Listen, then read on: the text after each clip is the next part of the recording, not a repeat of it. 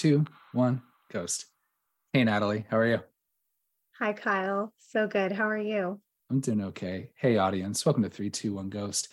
I'm your host with a silent G, Kyle.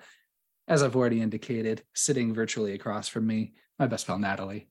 Things going well? Hello, everyone. Oh, it's going so good. I've been waiting for this for a while. I know, right into way into episode two, three.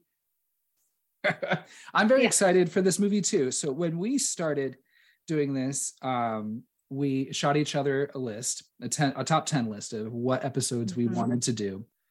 I not I don't remember off the top of my head which ones. I think we both picked Final Destination, which makes sense. Obvious And choice. then on your list included the movie that we're going to be talking about. And I think it was the only movie on your list that I had never seen before. And it is 1992's Robert Zemeckis film, Death Becomes Her, starring Meryl Streep, Goldie Hawn, and Bruce Willis.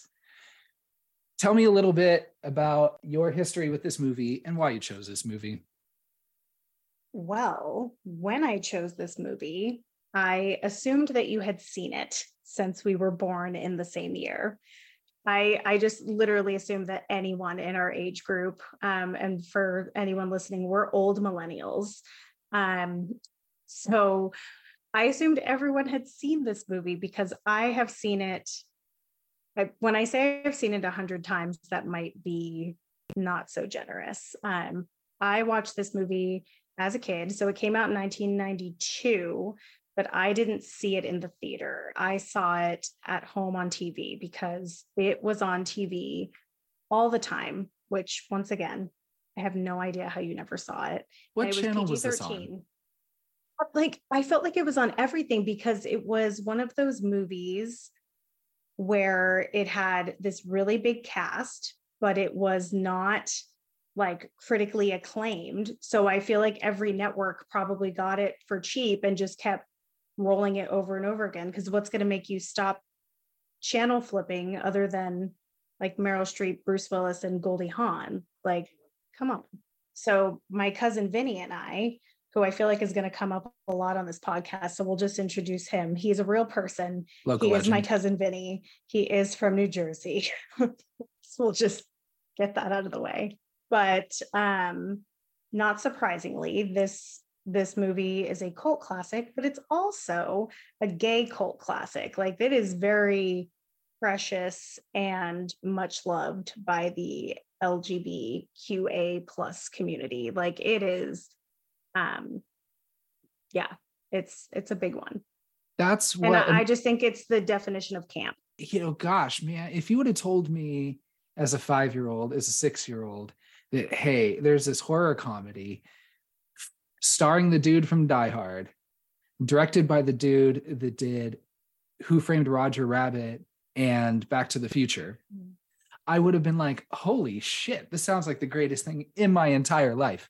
So I have no idea how I missed this, especially because, like, I feel like there's so many it's it, like watching this movie now i feel like i should have seen the like tv edited version of this like 30 times already i feel like It- this is something this would be on usa during the summers you know after child's play 3 maybe before teenage mutant ninja turtles you know all the when they were just where you playing the hits on usa network over the summers of like 1993 to 1996 you know?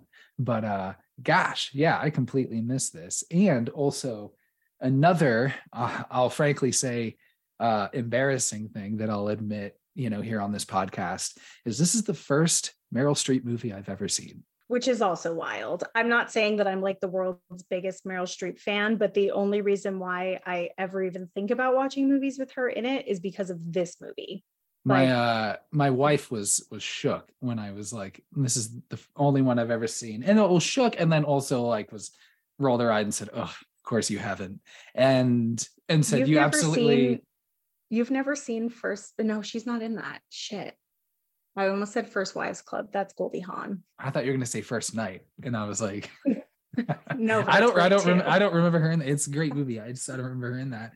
But no, but she was like, you've never seen Devil Wears Prada, and I was like, I think I've seen, see now that movie. I feel like I've seen clips on TV of that movie maybe at some point, and I feel like the characters aren't super dissimilar, are they? Um, The haircut seems similar. Full disclosure, I have also never seen Devil Wears Prada, which Dang. seems like that seems like it's right up my alley and I know I would love it, but I've actually never taken the time to watch it because I feel like I know what it is just from so much exposure on the internet. But Meryl Streep plays a bitch so well. Like this was the beginning of like that character of well it's she's based off of a real person in Devil Wear, Devil Wears Prada but um that she's just such a perfect like mean woman in this movie and in that movie too which she's supposed to be a very nice person in in real life. So i think those are the best the best mean mean girls. I was doing a, a- some light digging on the internet, and a little bit of a little bit of tea uh, about this movie is that Meryl Streep, at least for, for at least in one interview I read, did not particularly take fondness to this movie in the making of it.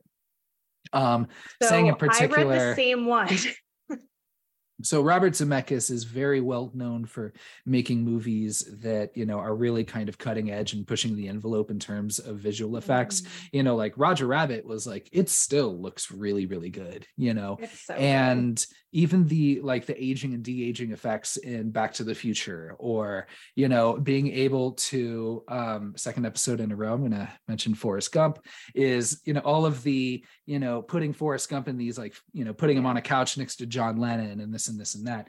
And even all the way towards like the, those like creepy um polar express movies or like there was like a those. beowulf movie where everyone had like dead beady eyes and it was real creepy. And so it's not saying that he has like a great perfect track record you know but is like is is known for this. But uh yeah that quote with meryl streep you know kind of speaking specifically towards like "Ah, i'm never going to do this sort of work ever again because it was more like acting to a, a volleyball on a stick kind of situation. This might be me being presumptuous about Meryl Streep, but Sure. she seems like the type that's like she's in it for like the acting like face to face and working off of another person. Like she feels like she's real deep like one of those theater kids like that like this is this was her whole life. Obviously it is. She's been doing she's been acting her entire life. She never stopped. Like goldie hawn like low key retired and just kind of pops up every now and then.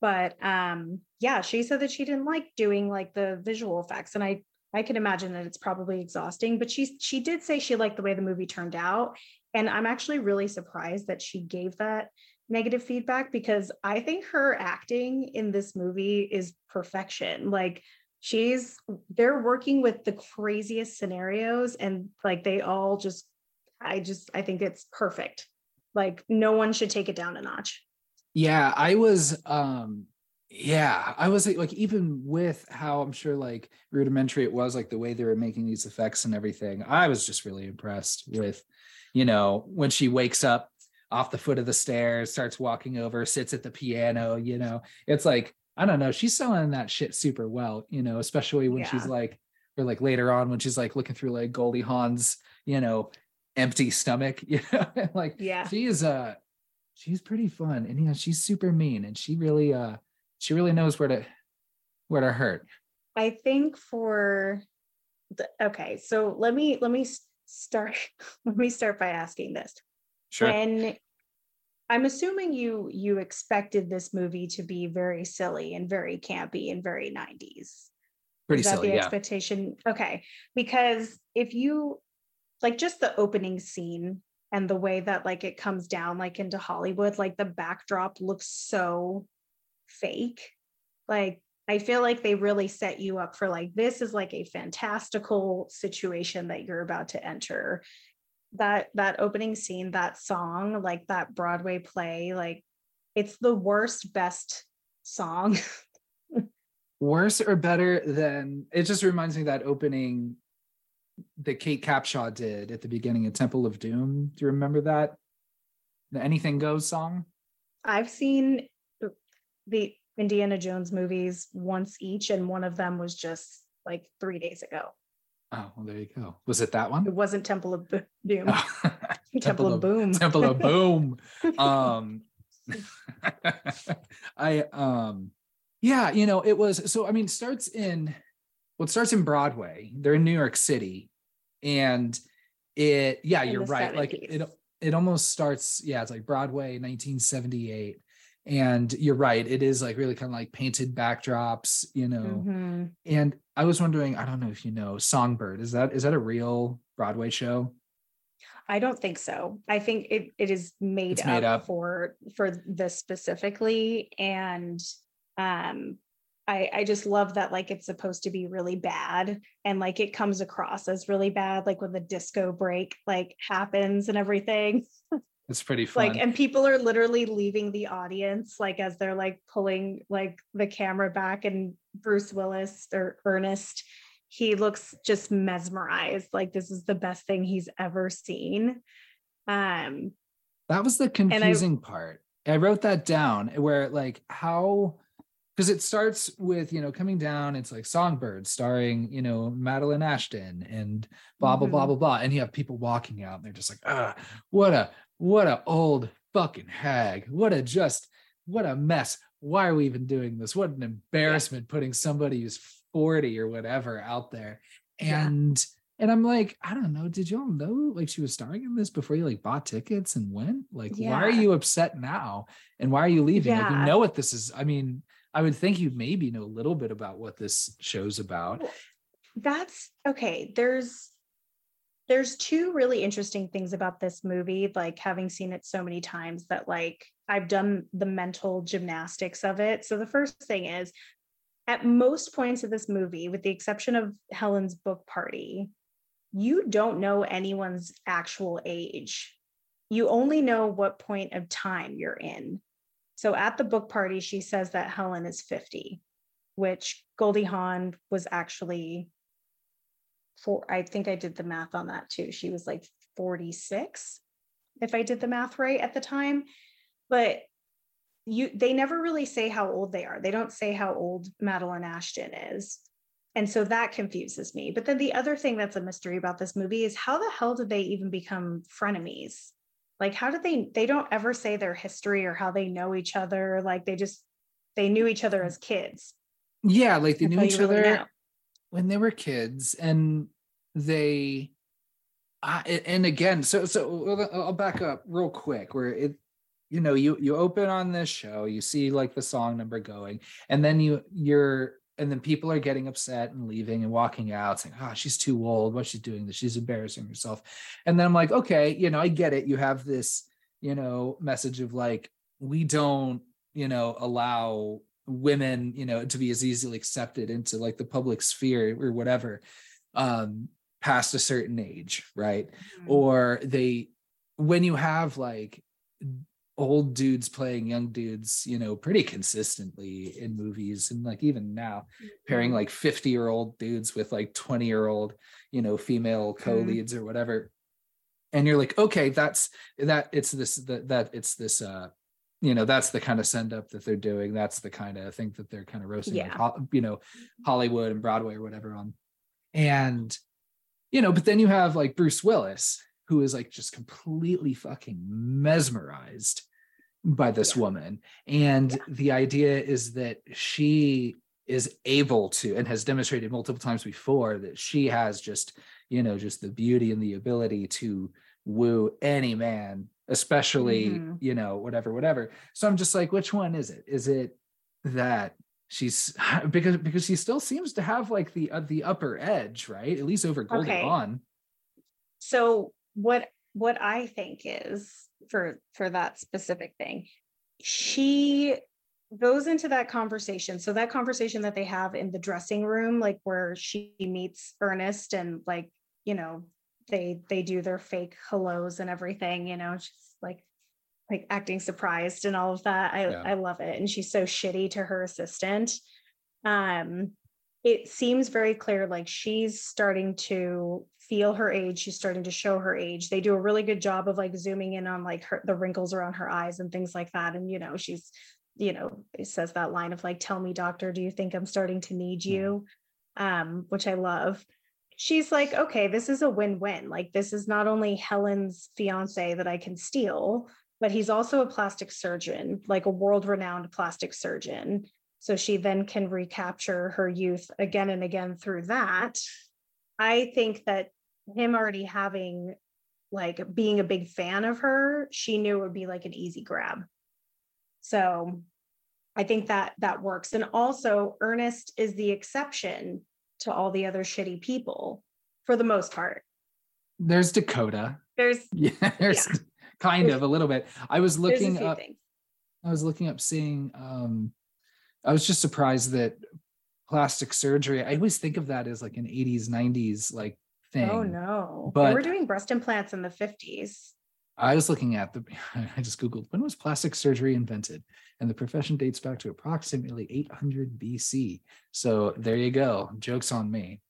No thank you to those surgeries. yeah, I know.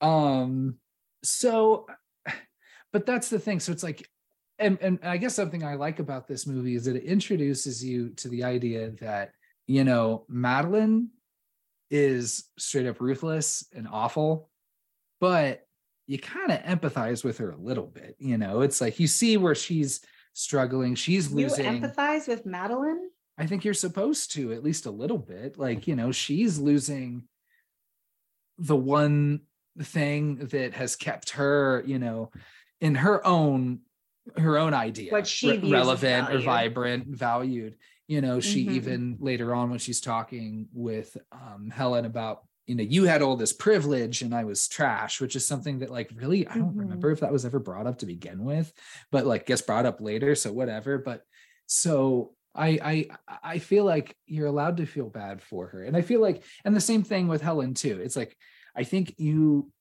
and what I like about this movie is that it's fun enough where you can root against everybody, right? You can root for everybody to lose, or mm-hmm. my my theory is you can root for everyone to win except for Bruce Willis. Bruce Willis garners no empathy in this movie. That's okay. So here's this might be this might be a hot take.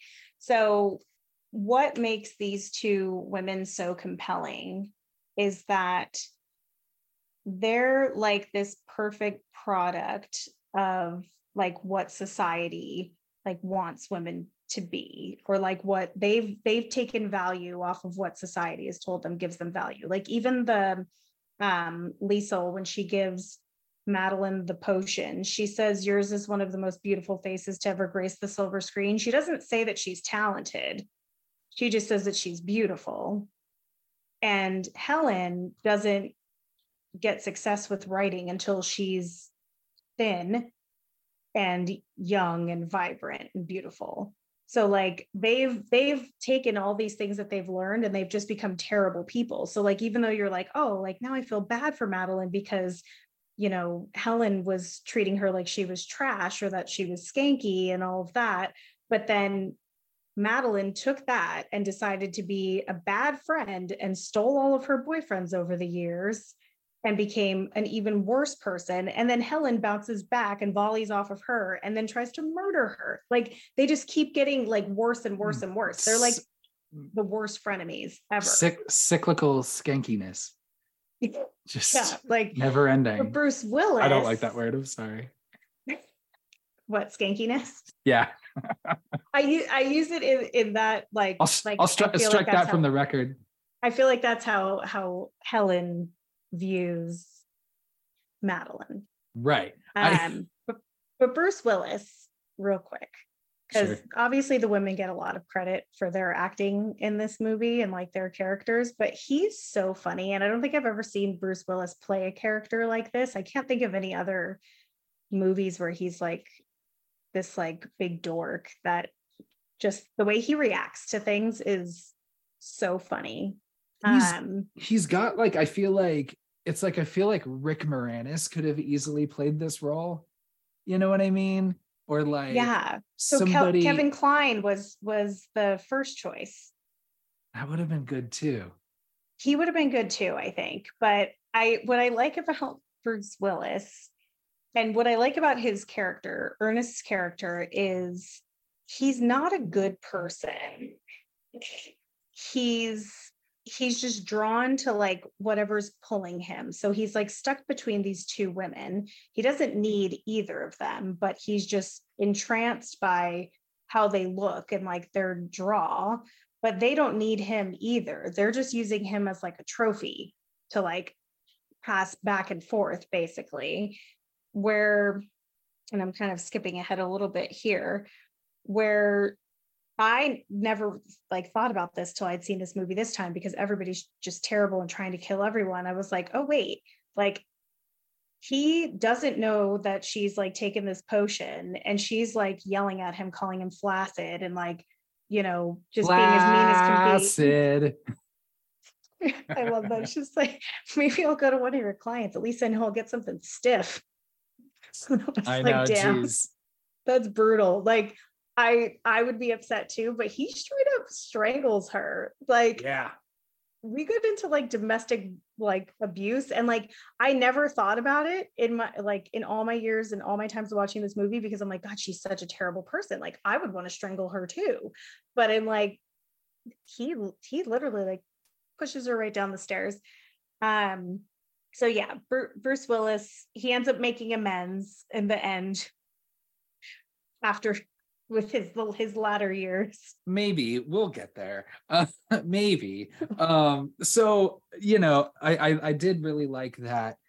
Well first of all i'm like goldie why like watching it again i was like why would you bring him there? Why would you do that? But then you know later on she says well i just needed you to pass the madeline ashton test because you know she insinuates that multiple people have you know left her to go you know to go yeah. to to mad and um I did like that that quick jump cut. You know, it's like I am not He's interested like, have, in Madeline. Yeah. I have no interest in Madeline Ashton. And then like split second their, later, their wedding. The wedding bells. And then why would she go to the wedding? And then also why wear a trench coat? Um for dramatic effect obviously i suppose so. Like, that sounds It's a very soapy thing to do like she wasn't like at the wedding she was like up in the rafters watching because she came down from like those stairs like you know how those like little like in Wayne's World too. chapels have yeah they have like those rafters that's where she's watching from. That's what how I envisioned it and she's just up there just raging.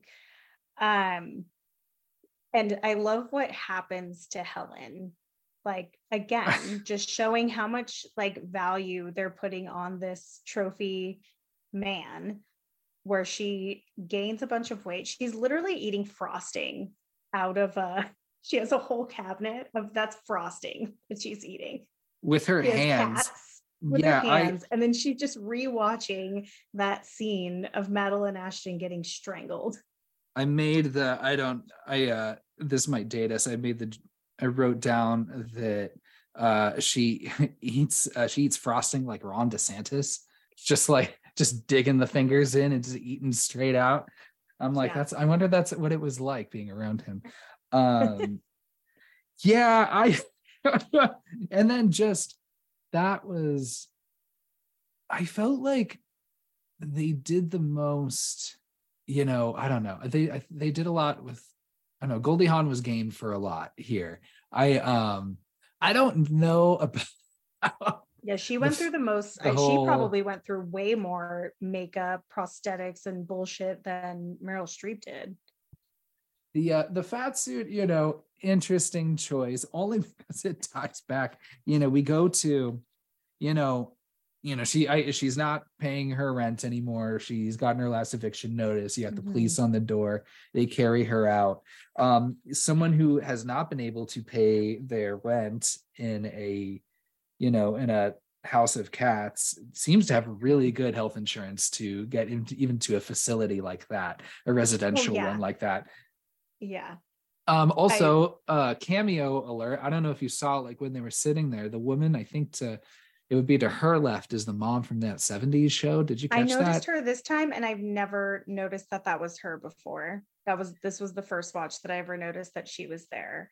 But I I love I just love the um the interaction between her and the therapist because like that is obviously not a healthy relationship either where like she says she wants to talk about Madeline Ashton they all freak out and then they go in the office and she's like damn it, Helen, like yelling at her. And I'm like, I don't think that's a healthy way to treat. Damn it, Helen. Damn it, Helen. Six months of therapy, not even one pound lighter. Yeah. Oh yeah, said. yeah. She says that.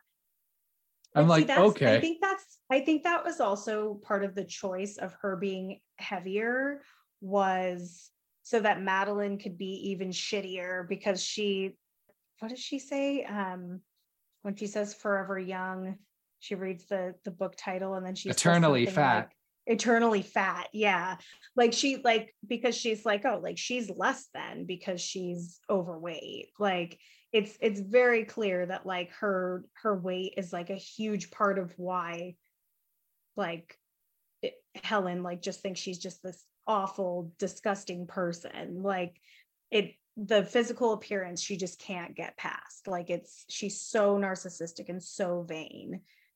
Um yeah so i feel like they they made a, a point of that. Also so that her transformation was so extreme but even if you look at her when she was thin like she's still she's not wearing she's wearing very little makeup. Her hair is like that very like like plain brown and then she like pops it to like a redhead in a red dress and you know looks like a completely different person Now she could have just done that on her own to begin with. That's why I don't.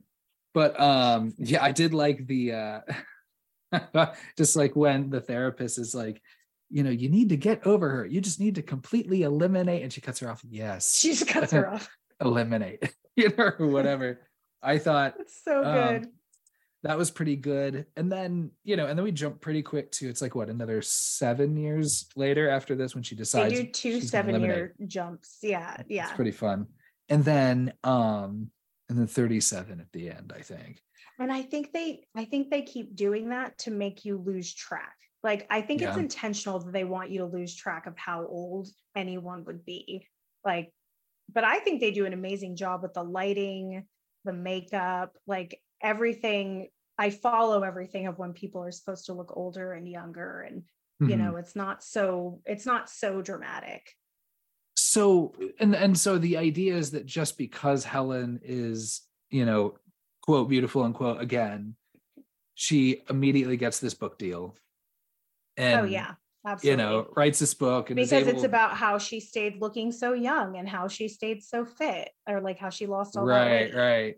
right. hmm So because everybody wants the the answer to eternal youth so it all like fits together okay another thing too Yeah. um i love that they call each other mad and hell every Yeah, time they love it. reunite and then they call ernest ern i was Yeah. like these are great these are great nicknames that just went over my head. I didn't realize the urn with the i urn. just That's great. realized that in my last watch like as Love an it. adult because i didn't know what an urn was as a child um And- the, okay the really quick back to um ernest when they i might be skipping ahead but when they reintroduce him as now he's a retired surgeon and now he's a mortician because his hands I'm assuming that's arthritis or like I thought it was because he hates his wife, I guess. It no, no. He actually okay. So when they reintroduce him, he does that thing where he's like trying to throw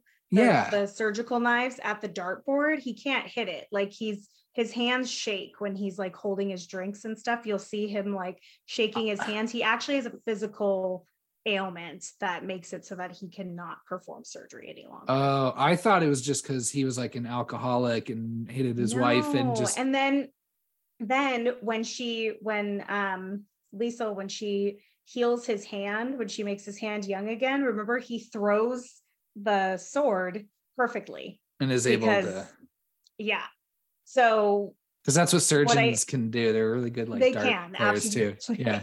they do surgery from across the room Plastic, yeah, plastic surgery. They just throw needles across the room like that.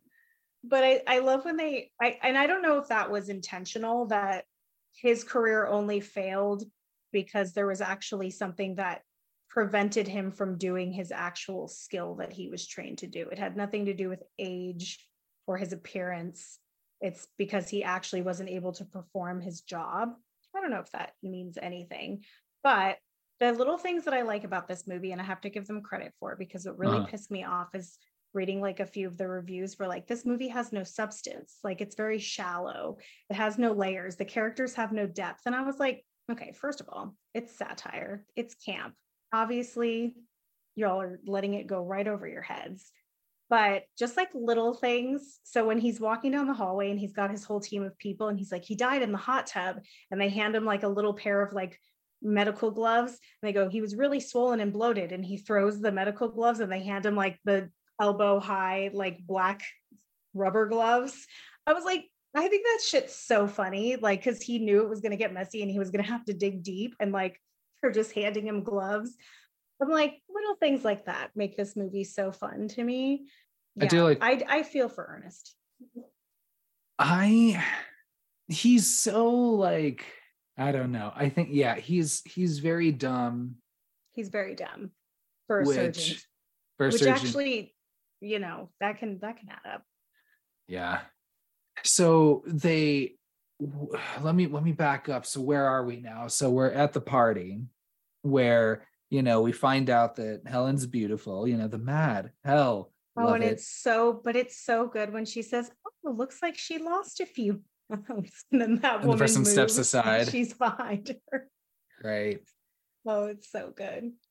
Also like even Madeline's like body language as soon as she sees her like she starts grabbing her waist like checking to see like how like how her outfit feels and how thin she looks. Like she immediately goes into deep insecurity like there's no happiness for Helen. Like she laughs at the invite. She's like making fun of the title of the book. She can't congratulate her for her success. Like it's all bitterness jealousy and just toxic, toxic friendship. Like it, it's so representative of like women bringing other women down like the fact that she sees that she lost weight and looks beautiful and is in, immediately thinks less of herself.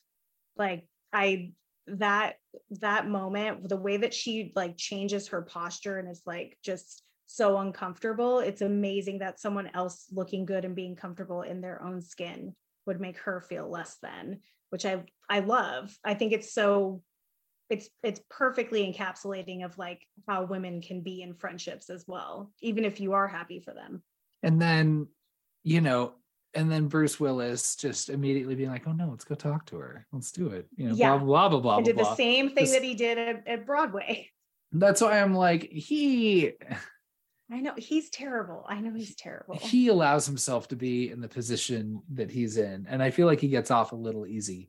But yeah. the, you know, this, of course, upsets Meryl Streep. She tries to go, you know, get some extra work done. Or has she seen mm-hmm. Dakota yet? because you do learn that she is having an extramarital affair with a yes, young so she goes to man. dakota first she goes to dakota first to try to like ease her sorrows by going and seeing her young boyfriend because obviously he makes her feel young yeah um and then of course he has a younger girl there but it's like okay first of all what is your moral compass here ma'am? Because he's your fuck boy like and you're married and you're upset because he has another girl over? Like he has every right. Like maybe that's just me but i'm like i i didn't i didn't blame dakota in that uh, situation. He was mean to her once like after she got mad but like yeah. I think i think he was totally fine there like she's she's a married woman i think so too i think it was just the fact that it was like ah damn it uh a young person damn it mm-hmm. you know Look at look at that, that ass. She, he, says, "Go find someone your own age," and then the rain just starts pouring down immediately. I know, just immediately like that, and so, that's what. It, so good.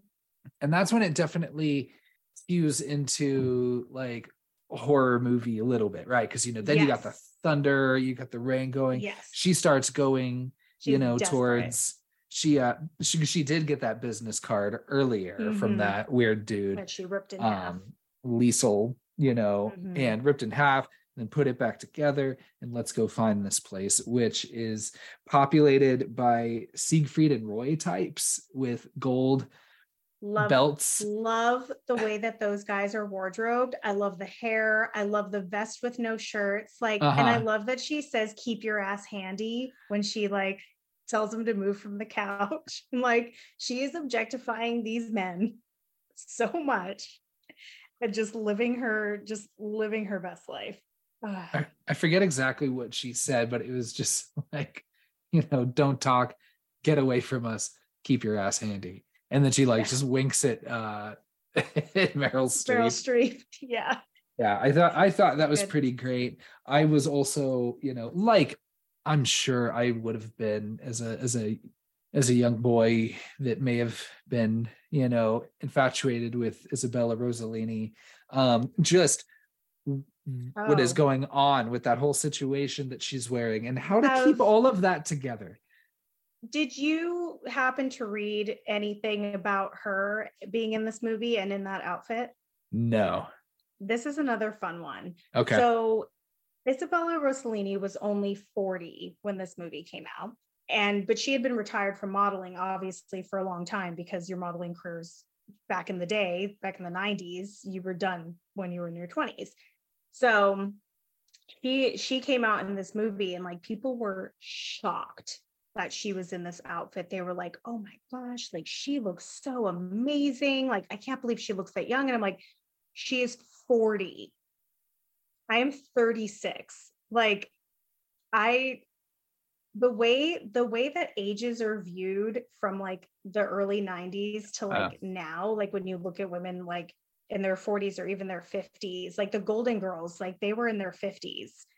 And like they had the short like grandma cuts and wasn't Estelle Getty the, the youngest coastal, one? Yeah, like the coastal grandmother like look, you know? Yeah. And so I just thought that was so so funny. And I know she's supposed to be playing a character that's in her 70s, but um yeah, people pretty, couldn't uh... believe that she was 40. And I was like, I think she looks like a very well taken care of 40 year old woman. Like she she looks young, but like yeah, it, it was just really it's really wild like um reading things like that because it was like, oh, do you all understand how satire works? Like this is exactly what we're fucking talking about. Like, well, that was yeah, that's kind of retired in her right? late twenties. Like there yeah. it is. Yeah. So I thought that was fun. Well, she's fun, looking great. fact. She's still she's she's a beautiful, still looks great. Very striking woman. Her her features, like her eyebrows. Oh my gosh. Yeah. I would kill for those eyebrows.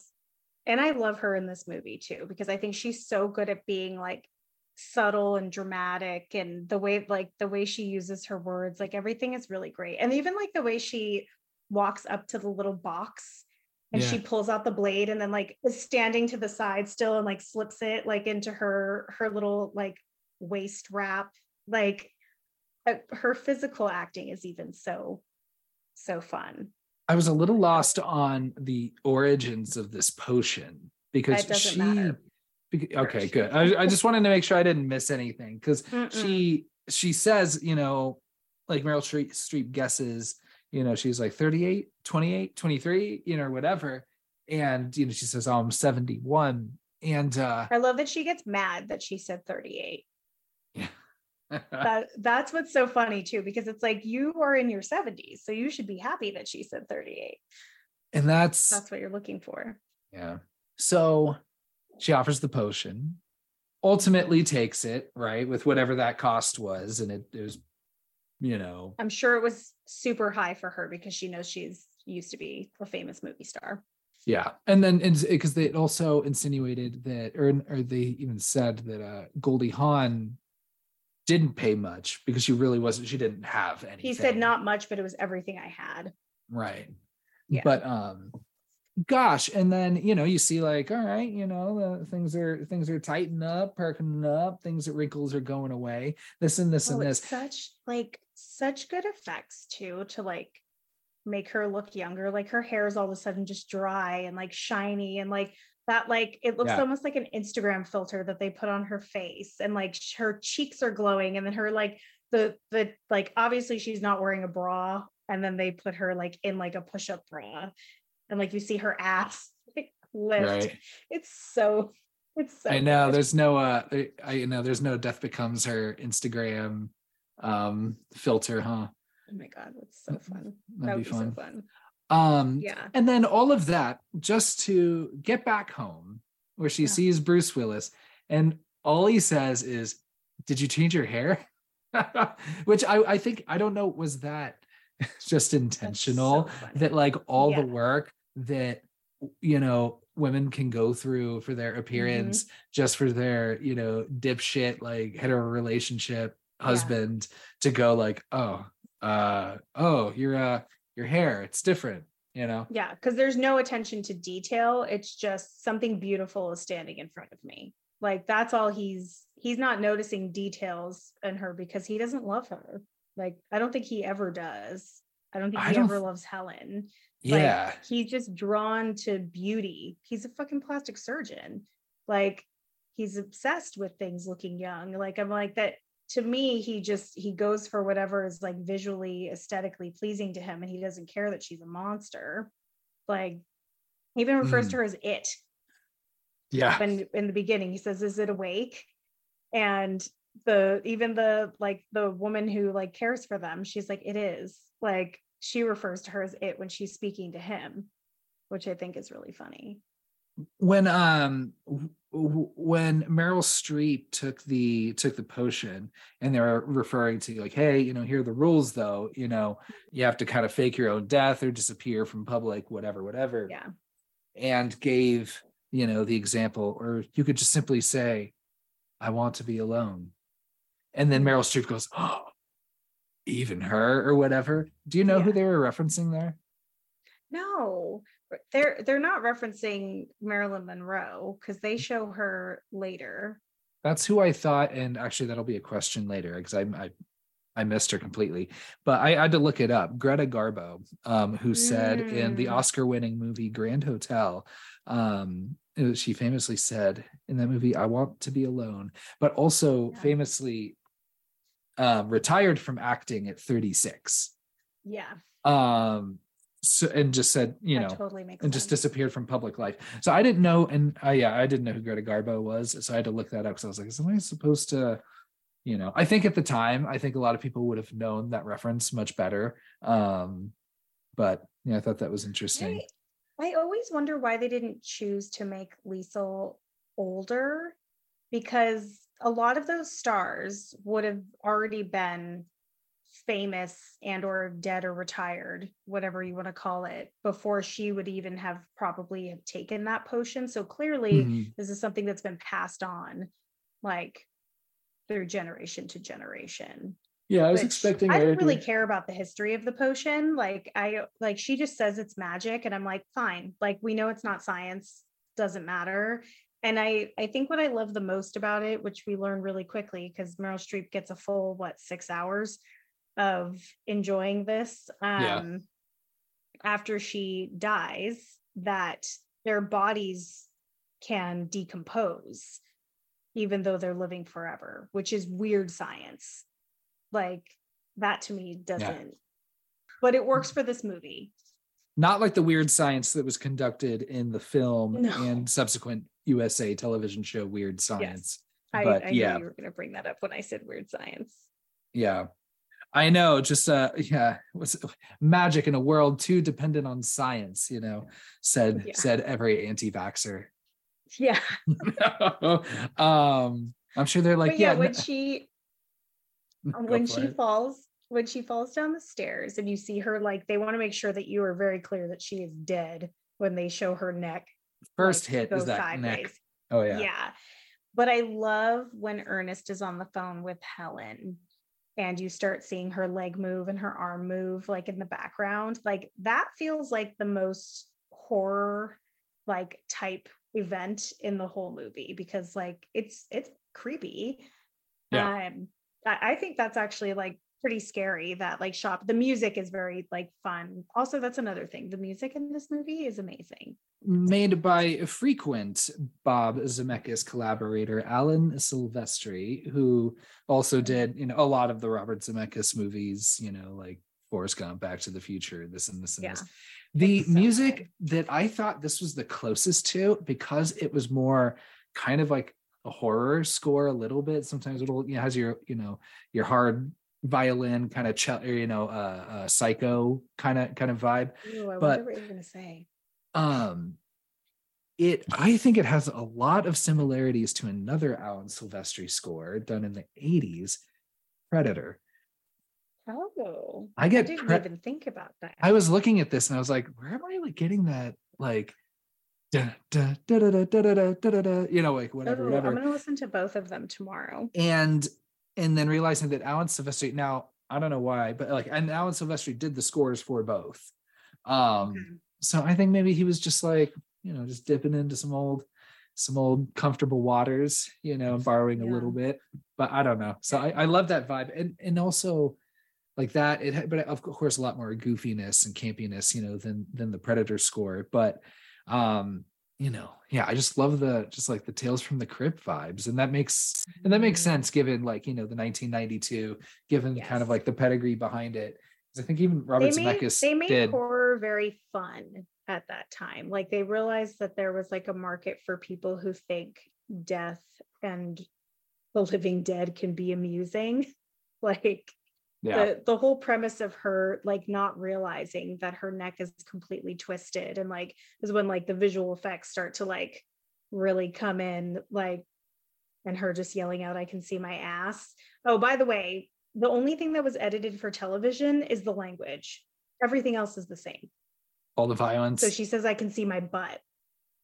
All the violence is the same. The outfit like the that outfit that Lisle is wearing, like all of that is all the same, which I think is so funny. It's just the language, um, because obviously they're doing some very immoral and terrible things in this movie, but they were like, no, don't say ass on TV. one thing um i also like to see in movies every now and then is whenever you're plotting to murder somebody i like when the movie plays through that scenario so when goldie hawn and Yes. bruce he's when- telling the story, like actually in the like i love it act of them. I that is so good. I know. i'm glad and we then still when she got says to make it look like she had too much to drink and there's like 20 liquor bottles on the Yeah. floor of the car i thought that was pretty good i was like oh that's gonna fly out and then also just blow up who's gonna So notice good. but yeah i thought that was great and then um yeah so they take uh i did like that you know once bruce willis realizes meryl streep's still alive don't come near me or follow me follow me. or talk to me. And but yeah no i thought that was fantastic. So they go to the hospital right to see this doctor that yeah and he know- runs into an ambulance. I love he just drives into that ambulance.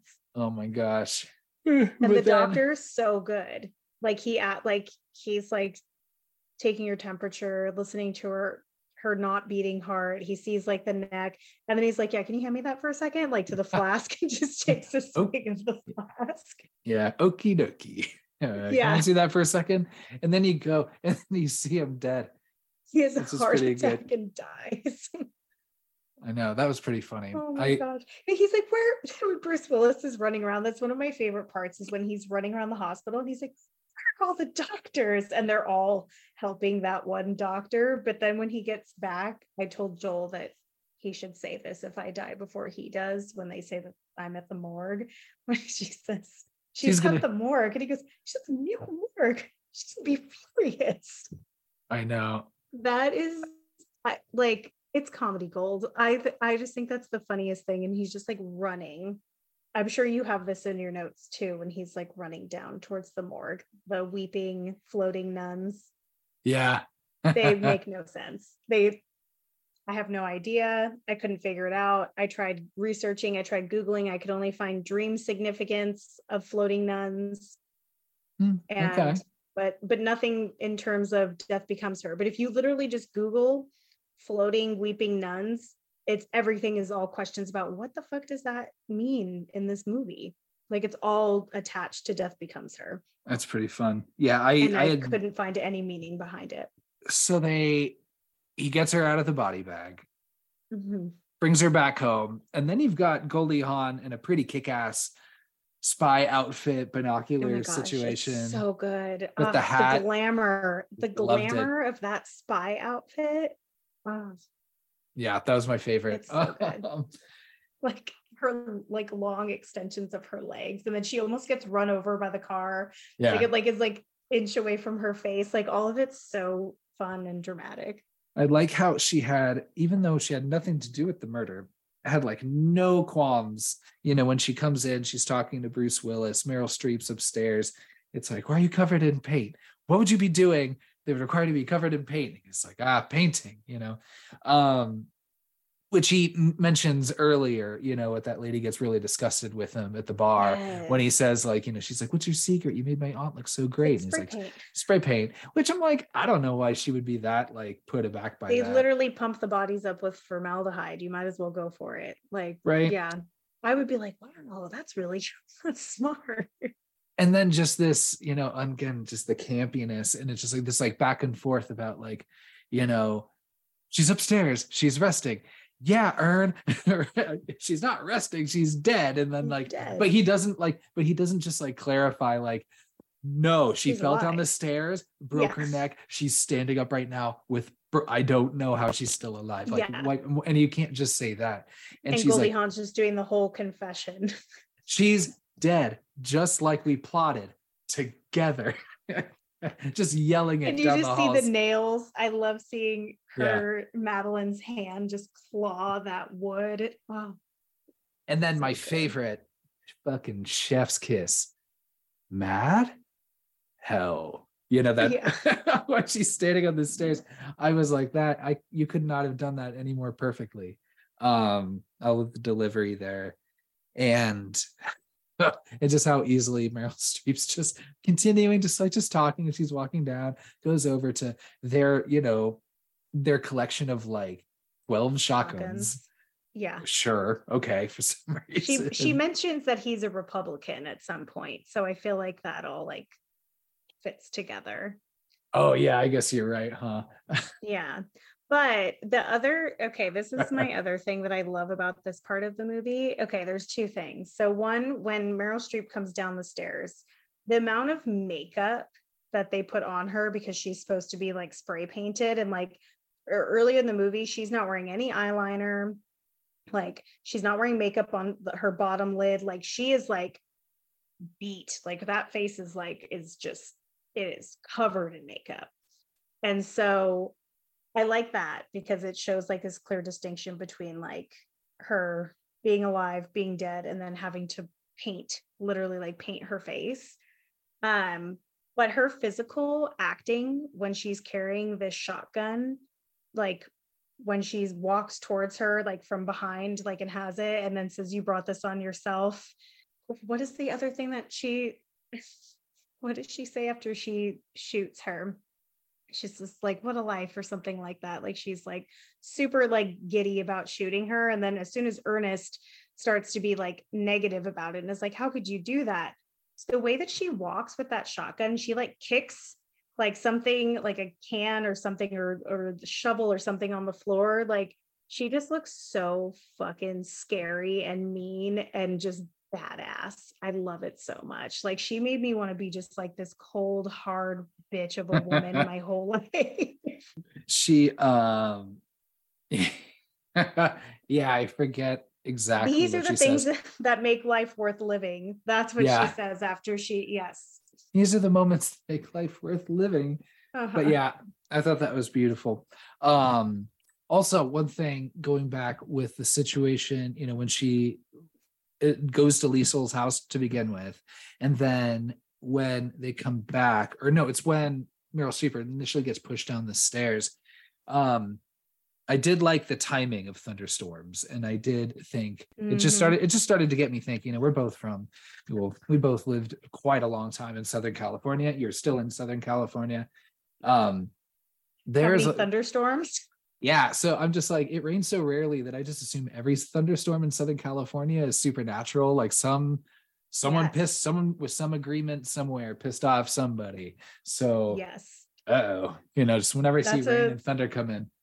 That's a really good point actually. And i think that's probably a good theory that i'm pretty sure yeah. doesn't need to be tested. Um but yeah this yeah. Oh, yeah. So that's when, you know, Meryl Streep's just like, that's what she says. Well, you know what happens to soft, overweight Republicans in jail, right? You know, in prison. Yeah.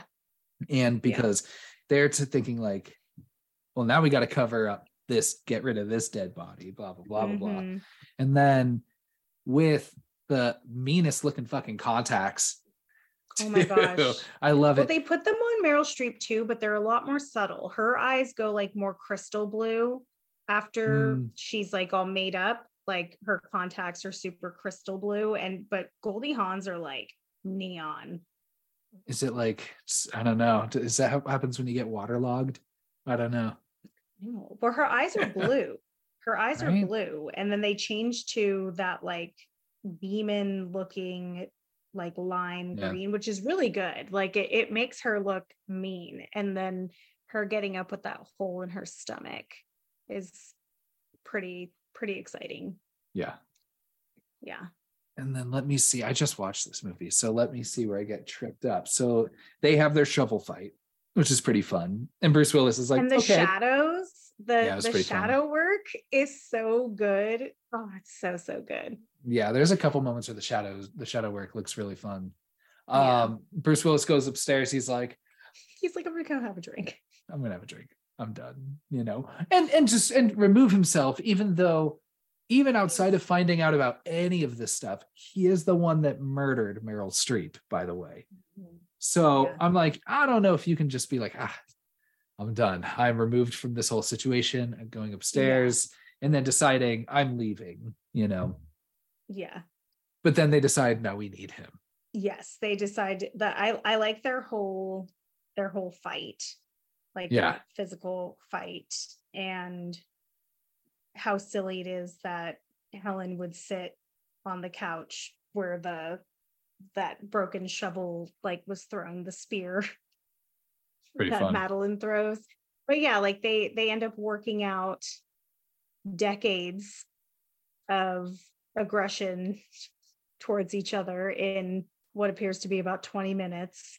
And like and that's where you find the whole like oh you know you thought just say it you thought i was cheap. You didn't want Mhm. trash in the house. I heard what you and all your people were saying behind my back and this and this and this and i'm like gosh like they were they were always so unkind to each other.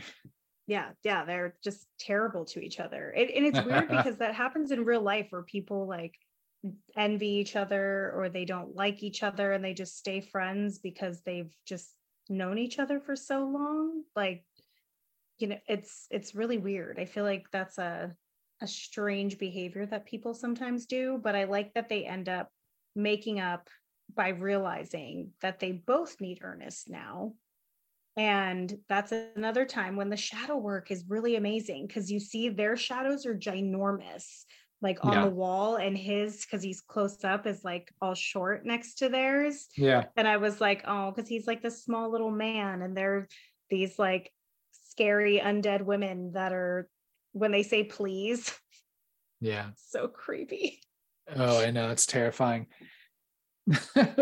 and then and then they're like shit we're gonna need him forever let's get him to Yeah. take lisle's thing right Mhm. and and then that whole that whole kind of monologue by Bruce Willis is he's just shaking this comically large whiskey glass around, you know, just Breakfast? and and you know what?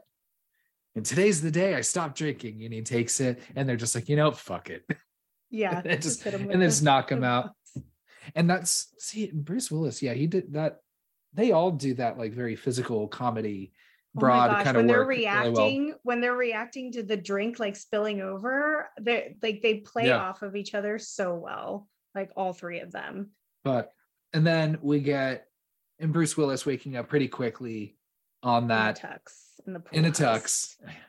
The boys changed you. You were not dressed. the boys changed him yeah Oh yeah, because he saw that kiss the chef, uh, kiss the chef thing on, or at least you know before. no he was But- dressed in his in his like normal he was ready to leave he had his suitcase he had his like Oh. jacket like his yeah like There's some- very like east coast professor looking attire Mhm.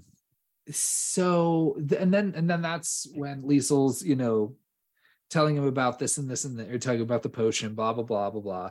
He takes a little bit of the potion. His hand Mhm. works, you know, but then he ultimately decides like, ah, no, I'm not going to do this.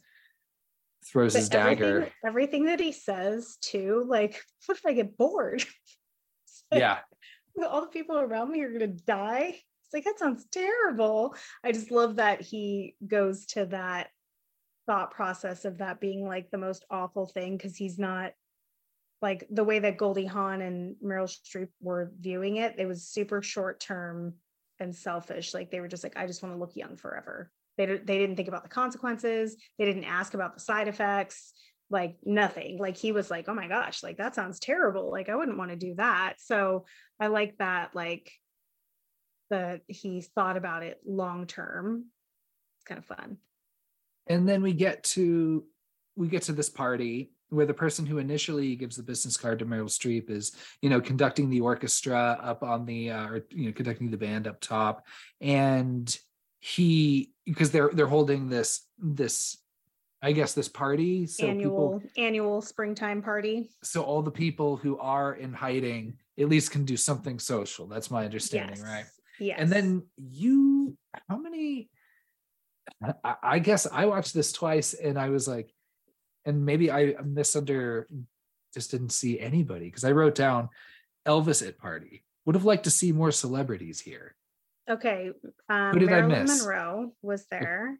Okay, Um, James Dean is who he steals the car from after he falls off the roof. missed that.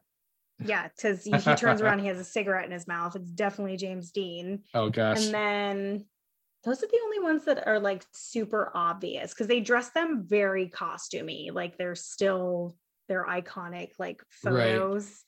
Um but those are the only ones that I noticed. I should I should go back and watch that party scene and see if I can spot anybody else. So then Ernest escapes and he enters, yeah, he enters the party and now Helen and Madeline are chasing him because they know he has the potion in his pocket. right. Yeah. Which And s- this him him running like and the dogs and he's like on the roof like all of that is so great. And again, like why is it so windy and like why is the weather so ter- it's spring in LA. It's yeah, spring in Beverly Hills, and Yeah.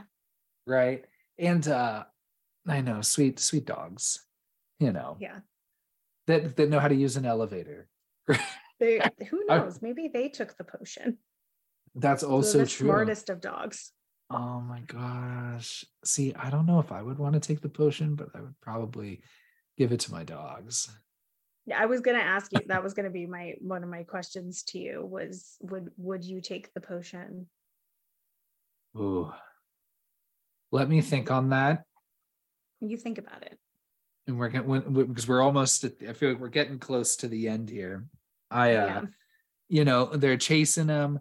I love the, you know, just very silly, gets caught on that, you know, The suspenders. the suspender, On yeah, the- like on the banister, whatever that thing is. She's trying to get him to grab the scarf. yeah. uh, you know? And then even he goes, Oh no. Yeah. oh no. And um It's Damn, the way that a- they yeah they yell at him to take the potion. Like, first of all, I would not want to take it before falling off of that house because who knows what condition you'll be in and still alive.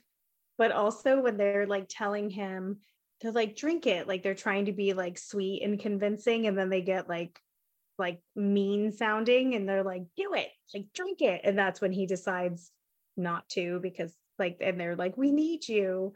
And he's like, absolutely not. Like that's he's like, I would rather fall to my death. That's yeah, an extreme choice to have to make.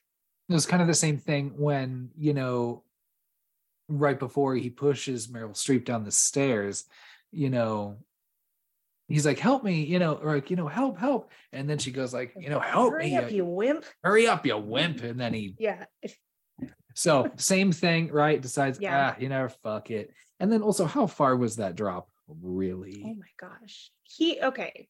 That drop looked so far, and he goes through glass into a Yeah. swimming pool and then just swims right out. Like that's the most unrealistic thing in this movie for me. Yeah. Like he has one one cut on his arm. That's And it. then the and then like one of the Siegfried and Roy guys is just like, Are you are you done yet? almost done. Y'all Yeah. almost done with whatever it is you are fucking So, doing. like you all don't have walkie talkies. Like you should be looking for this guy. right. Um He just wanted to fuck in that pool. Exactly. And so he manages to get away. He escapes. He escapes. And then That's his like escape escape yeah, Because they go to look for him and they cannot find him. and then that's when we cut to 37 years later, right? Hmm, this is one of my favorite parts.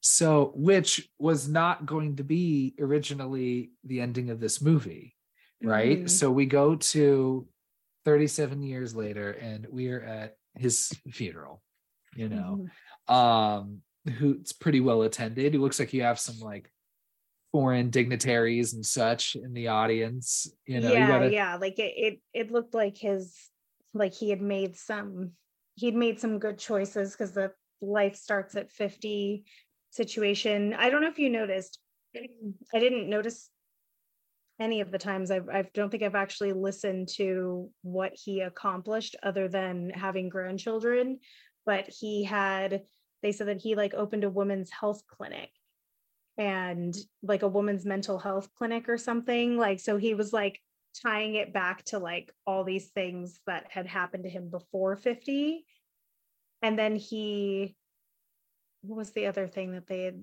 said? Um he had um so he like a talked ma- about the living dead the living Yeah. dead in beverly hills I um yeah, he had a he had like a marriage counseling operation. marriage counseling was the other one and then the Menville Center for the Study of Women, which I'm like, like, okay, would we, would we, is he Maybe a an different- expert on that? Like, yeah so maybe maybe he just funded it maybe I just, I thought that was pretty funny. Menville Center for the Study of Women, and then also, um, his, his like AA chapter, you know, they mentioned that Yeah. as well.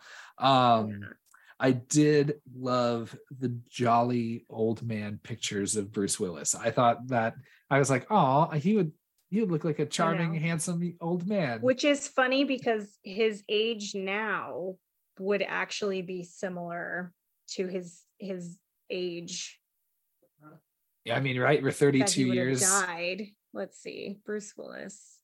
How old is he? Why can't they just put his age? He was born in 1955. So plus He's 68. 68. Yeah. So I mean, he's he's getting up there, and he does he does not look that like like a warm and fuzzy grandpa approach. Like he still kind of looks badass, like bald headed, just kicking ass still. Right. But I love Um, their reading the program of the of the funeral, you know, the little card that they give you about the person's life, and they're laughing at, at what it says, whatever it says. They're just But- still such terrible people. In fact, they've just gotten worse. Yeah, no. It's um, or yeah, that's like, and then they kept saying, like, you know, he'll, you know, you know, we will be young forever in his in the hearts of his children and grandchildren, and we'll live forever, and this and this, and they laugh and just go blah blah blah blah blah blah, Blah, blah, you know, and um, and then and then take off, and then Mhm. you see there's And still that missing spray paint can. yeah, that missing spray paint can. Which I mean, what color was it? Did they only have like? You It's have to have multiple toned color. Yeah, it must have been a flesh to- tone. Yeah, because she said she said he's the acrylic number nine. And Which she's like, I- no, she's like, I put it in your bag. And she's looking through it, but she dropped it outside on the stairs. I am not. um I'm not a makeup artist, so um you know. So No, it's please, it's grain of salt. paint. They're literally just carrying around spray paint at this point. Like their faces are totally torn up. but what I they're was going to say was that like why why spray paint? Spray paint's just acrylic paint, isn't it? Like why wouldn't you use like acrylic paint with like a sponge kind of applicator situation? Then That's what I would think is that, and I would assume like Spray I paint's a on the little unwieldy. body- On the body, like you could eh, you could like airbrush it, but on the face, you would need. I would think you would need to like sponge it on, but at that point, it's just hopeless. Like they're just doing whatever they can to keep themselves together. Like if you look at how like Goldie Hawn is walking, her legs are completely like stiff, and then of course when they fall down the stairs, you see their insides are completely like charcoal because they were formaldehyded up. like they're just completely rotten on the inside, which is how they actually look Oh, or how they how ah. they act. They're rotten it. on the inside and the See, outside now. See, and the and the critics, the assholes say no depth, and look at those lessons. I think it has learned. so much depth. Maybe Look at I've those just seen layers. it too many times. Maybe I've just seen it too many times that I'm giving the movie makers too much credit. But I love this movie. And um yeah, The- I, and I think that ending is perfect. I think it's dumb and hilarious and like what the hell's going to happen to them next? Like people are going to study them for science. Did you um did you see what the original ending was supposed to be? I read what it was supposed to be, but I've never seen any um deleted scenes from this movie. No, I never. No, me neither. So I'm gonna have to I've only it. ever owned it on VHS. I've never owned it on DVD or Blu-ray or any of that. There was this. Uh. The best I could find on YouTube was uh this s- short interview clip with Goldie Hawn talking Mm-hmm. about you know being kind of pretty salty about the original ending. You know, saying that like you know the original That one. she liked more- it or didn't. She did not like the new ending. She liked the original one better. Oh. but after test screenings they didn't think it wasn't like a funny enough punchy kind of Yeah. ending so they went with the more kind of kind of goofier one which i mean i still i mean i i think keeps in tone with the whole movie you know so i don't i don't mind that at all but um and I just like them having I like them having a terrible who knows what the fuck's gonna happen to them type of ending because Yeah. that's what they built for themselves. right That's in my mind, that's what they deserve. it's like you know Goldie Hawn was saying like how it's like the original you know the original ending was more poignant and it was just more just like them just Mhm. kind of musing on like you know it was the idea of like they're just bored and they don't know what to do anymore and they you know whatever Yeah. whatever which I mean I think is fine and I think is you know but I also I just moved to different places in the world and just do start a new life, live a couple like 20 years with like some random person, fall in love, and then leave them brokenhearted and go to the next country. yeah I mean what's stopping you from just doing that anyway Yeah. so No, you know what? Shit. I gotta go. oh my god um and then that's our movie that, well, our movie. That, and that's the movie death becomes her um Well, I'd hope that if anyone listened to this, that they've seen this movie, so they've already formed their opinion. But I can't talk this movie up enough. Whenever someone tells me they haven't seen it, I'm like, you absolutely need to watch it. And this is a perfect movie for me. This is a five boo movie for me. damn five boo movie It I is. like it's a perfect. movie. it's in my top favorite movies of all time. I love that. We'll add it. We'll add it to the. We'll add it to the records. It's, a- Um, it's, make it it's known. a perfect record for me. I can't wait to hear what you thought. ah, okay. Well, it's not going to be five boos. I know it won't be five boos because you don't have the nostalgia. It's going to be six boos. I'm just kidding. It's not. Um, you can't do that. no, I can't do that. That's. I can't. I can't make up new rules. I get kicked There off the podcast. rules. Um, I would give this movie. I don't know. I could find myself just giving everything four boos. Um, I'm gonna say it's a great movie. I really liked it. I thought that um being my first Meryl Streep movie, I was like, oh wow, she can act. She's good. It's yeah. Who who how come no one She's told me? she's funny and she can be dramatic. Go figure. There's a reason why there's so much hype around her. I also um really liked Goldie Hawn. I've seen Goldie Hawn in a couple things, you know, generally like comedies and stuff.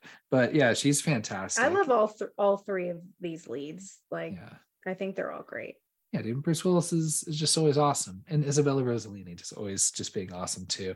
I um I would give this movie uh, I'm gonna say three and a half boos. It's pretty good. it's it's it. it's good. I, I I like this movie a lot. I wonder if this would have changed if I grew up with this movie like you did. I Not guarantee it would have. I feel like everyone that I know that's been that like grew up watching it, like Joel even, like he was like, "Oh, I watched it all the time as a kid. I loved it." He's like, "I don't know why I didn't watch like horror themed things." And I was like, "It's because it was on TV all the It's time." like um it's like how like Clue is a five boo movie for me. Mm, but- so good. That's been my favorite movie since I was like six or seven. And We could I talk could- about Clue sometime. I could see people watching Clue being like, this is not like a fucking this is not a perfect movie you know even though it is a perfect movie. There's there's a lot of there's a lot of people who who kind of shit on clue and i again i think shit on them. Understand right yeah exactly. Yeah. But i think if you understand camp like you understand both of these movies. Like yeah. clue is very campy very over the top. Like every everything about it is um yeah i feel like there if there were classes or there's some way that you could teach people how to understand that type of humor like it would unlock so many different so many different things. Would you recommend this movie to other people? 100% recommended to and anybody that have similar interests is me. Because again i just really love i have i do have a lot of nostalgia for early 90s tales from the crypt adjacent you know kind of horror yes. comedies. I think of like this. I think of like the tales from the crypt series. I think of mm-hmm. i know it's a few years later but the frighteners you know with mm-hmm. michael j. Fox that's you know horror but it's a comedy you know i think first that's and foremost. too. I haven't and watched that movie in ages. I would love to nominate that one down the road. I, I love that mm-hmm. movie um yeah gosh you know the performances were great. I thought the special effects still look really fun even like you can yeah they you can tell for, for 1992 right? And yeah. yeah dang you know? So i just uh i think there's some messiness to what the message is of this movie and i think i get a little bit lost in that. Not that it necessarily matters because i think is for what the movie lacks in maybe well, think some about, consistency. Could this movie be made? Could this movie be made in 2023? Hell yeah. And that was going to be one of my questions, you know, not to, you know, I think the movie is perfectly cast as it is, especially for 1992. But oh, you read that blurb about a remake? No, I didn't read that at all. Why are they talking about that? I don't know if it, it, had no date on it at all. So I don't know if somebody just threw that onto IMDb. Like, I don't know how much I trust it, but they had talked about casting Kate Hudson as Helen, which I think is just kind of silly because she's Goldie Hawn's daughter. Little on the nose. Yeah. It's, yeah, it's a little on the nose. And then Anne Hathaway as Madeline Ashton. And I was like, absolutely not. No, thank you. Hard pass. I am the world's biggest Anne Hathaway hater. Um, I, nothing. I think she's a great actress. I just every role she's in, I'm like, she's not the right person for this role. I I like, googled. could have done this better. I, just you know did a very uh, extensive Google search, um, actresses in their 40s and 50s, um, and just scrolled down to see what a good pairing would be. And Ooh. I think, and Did I you think, come up with some pairings. I've got a few that I think would be pretty fun. Oh, lay them on me. Oh, so let's I hope see. they don't remake it. Just for the record, I don't want a remake of this movie. And I'm a big fan. And I don't want to start. Okay. So there's a few people I think that would be pretty fun in this. So let me take a look. Now, if you wanted to go full camp, mm-hmm. um, and just keep like that kind of over kind of comedy thing. I know this is kind of boring because it's another two white women, um, but uh, Parker Posey and mm. Jennifer Tilly. Mm. Jennifer Tilly is Madeline. Um, okay. Parker Posey is Helen. Other way around. Okay. Because I I want to see Jennifer Tilly in the big like you know movie star type. She just has that kind of energy, and I then also has so much. and just also She's has in the her meanness. 60s, so you know ah damn she just always looks fucking incredible but she, then. but she could play she could play younger easily um i think a really on the nose one would be like ah i just any any combination you could pair anybody with Courteney Cox um and i would mm. love to see that movie um that would be fun because i still think Courteney Cox is well i mean she's you know she's 59 years old as of this yeah. recording. Yeah, you're and, going you're going a little high in age for these women to be supposed to be looking like in their 30s. But dang, but now you can do the I, I worry that if you picked someone of that age, then they would do the what do you call it? The de-aging. Yeah. The Ulrich effect, we'll call it. Yeah. um I was thinking um Halle Berry and Jennifer Lopez. Ooh. I think I that'd thought be a about fun Jennifer one. Lopez because she's um yeah, she's 50. She looks younger. And she Halle could swi- Berry. and she's got she's got the the arms to swing a oh, shovel. Oh yeah. Oh So- yeah, she does. So does Halle Berry. That's what I was thinking. I was like, I I could see them in a shovel fight. That'd be pretty fun. Oh And you yeah, could have- mix it up, do two women of color instead. And you could have, I God, I think you could switch them out. Either either one could play the other. Who's Ernest? Ernest. Dang, I, I, I it's funny because I never thought Ernest would be in any of these. I know. That's a uh, that's a really tough one. Who would play Ernest? Okay, now I now I pose the question to you again. If you would Sure. take the potion, Um, it Prob- seems like it doesn't de-age that much. Like it feels like it takes you back to your 30s. We'd have to pretend we're we're like 20 years older. yeah. So I would have to, yeah. Um, yeah, sure. Why not? apparently, you can't feel pain because Yeah, there you go. that's I um, yeah, I don't know. Like that's fine. I don't. I don't care if everybody around me dies. That's okay. See, I I have always said yes, I will take the potion. If I factor in Phil, like being a parent, I would not want to take the potion because that would be brutal to see him age and die and me just be like, all right, well, nice racing you. That's on you for having a child. That's a, that's your, that's But no, that's what That's your I like. See, I ruined it. I ruined, I ruined everything. I would have taken that potion in a heartbeat. Vinny and I have actually made a vow at some point that if the potion was ever a real thing, that we would we would both take it and we Yeah. would spray paint each other's asses if needed. yeah, that's great. Yeah. Yeah, side Um, effects and all. And I'm trying to think if I had any other leftover questions. I don't know. I think uh looking through my notes, is there anything I forgot? Yeah, I think this is, you know, I'd say a strong, a strong three and a half. This was a great movie. I enjoyed it. I'm gonna watch it glad again. You enjoyed it. I do own it now, and I've watched it, you know, two and a half times now.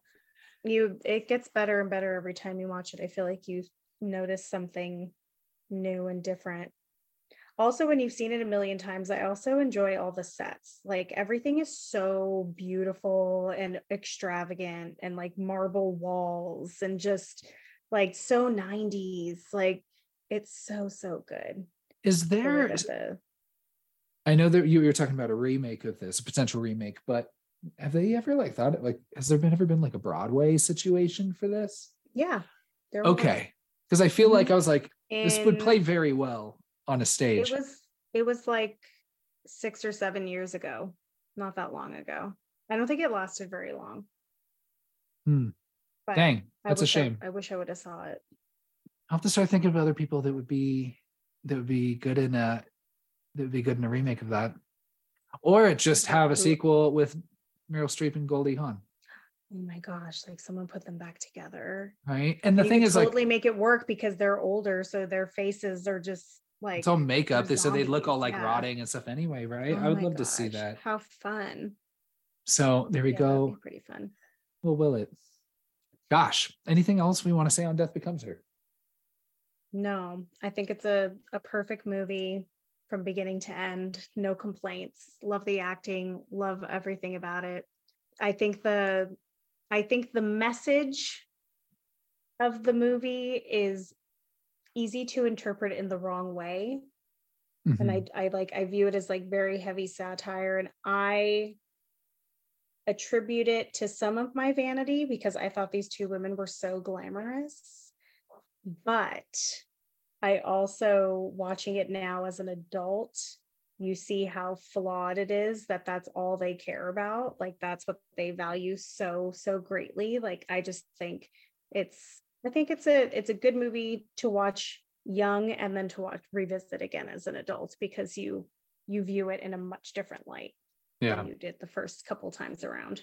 So It's pretty and it's pretty wild how much like hasn't changed in the 30 movie 30 years since this came out as far as like you know I think just kind of cultural attitudes towards uh Yeah. women how they age you know yeah, because um, now it's not you can't act anymore if you're in your 50s. Now it's like how young can you look in your 50s? Like how much can you throw people off and like Mhm. of the age game? Like it's this it's it's a different version of toxic like Yeah. we took it from like your career is done to no no you can keep your career if you decide to you know get facelifts and botox and filter your face on instagram so people don't actually know what the texture of your skin looks like like it's it's quite wild um but yeah it, it's a it's a good movie i'm glad that you watched it and i'm glad we got to talk about it now we have to find one that you love that i've never seen I know. Yeah, we'll, we'll have, I'll start thinking on that one.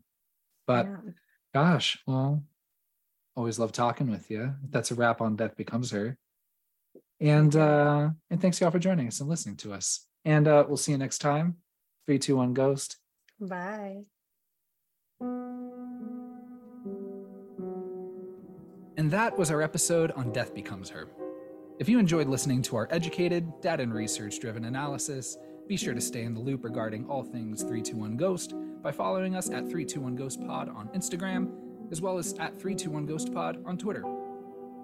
If you'd prefer to reach out via email to share your thoughts, critiques, or extend an invitation to hang out and watch Devil Wears Prada, you can do that by emailing 321ghostpod at gmail.com. If you're listening to us on a streaming platform or any other platform that allows you to leave a review, we'd certainly appreciate it if you did. Like I said, we're a data driven outlet here, and reliable, community based participatory research starts with you. Unless you give us less than five stars, of course. All music written and performed by yours truly. And uh, gosh, that's all I got. Thanks for listening, and see you next time on 3, 2, 1, Ghost.